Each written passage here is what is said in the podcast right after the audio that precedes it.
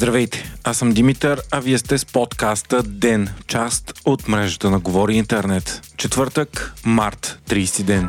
Дни преди изборите Alpha Research и Gallup излязоха със своите последни прогнози, базирани на запитвания сред избирателите. Основната интрига е борбата за първото място, като разликата между новата коалиция на ПП и ДБ срещу ГЕРБ СДС е много малка и в рамките на статистическата грешка. Според Gallup, ПП ДБ имат 26,9%, а ГЕРБ СДС 26,6%. Според Alpha Research пък е обратното и ГЕРБ водят с 0,5%. Минимална според двете агенции е и разликата между Възраждане и ДПС, които ще се борят за третото място, като и двете партии имат около 13% от вота. В парламента влизат и БСП с около 7%, което би било рекордно ниско за най-старата партия. Шанс за парламента имат и трите по-малки Български възход, Левицата и има такъв народ, които са около 3%, но според проучванията за сега никога не минава границата от 4% за влизане. Според социолозите и политическите анализатори се очаква добра избирателна активност,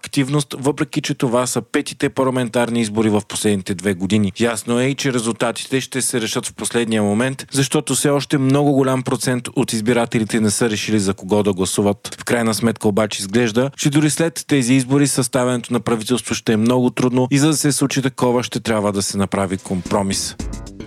Украина призна, че руската армия е постигнала частичен успех при опита си да превземе ключовия източен град Бахмут. Въпреки това, украинците все още удържат града. Ден по-рано основателя на Вагнер заяви, че сраженията край Бахмут на практика са унищожили украинската армия, но също така са нанесли сериозни щети и на частната му армия. Освен това, пък украинският президент Володимир Зеленски предупреди, че ако Бахмут падне, това ще позволи на Русия да си осигури международна подкрепа за принуждаването на Украина да сключи мирно споразумение, което да включва неприемане приемливи за Киев отстъпки, предава Свободна Европа. На фона на всичко това, украинският министр на отбраната Олексий Резников заяви, че Киев може да предприеме контраофанзива през март-април, но това зависи от доставките на танкова леопард от Запада, тъй като пролетно време тренът е много важен и могат да се използват само машини с вериги. Страната вече получи такива танкове от Германия, Португалия, Канада и Полша.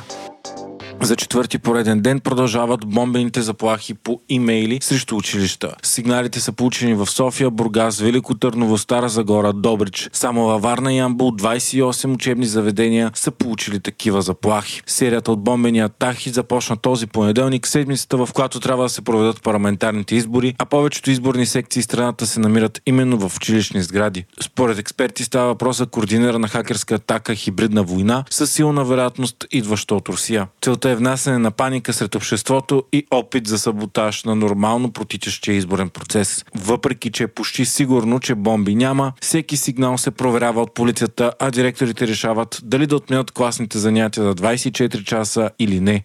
Кметът на Пловдив дори взе решение да отмени учебните занятия за целия град за утре заради непрекъснатите заплахи. Ви слушахте подкаста Ден, част от мрежата на Говори Интернет. Епизода подготвих аз, Димитър Панелтов, а аудиомонтажът направи Антон Велев.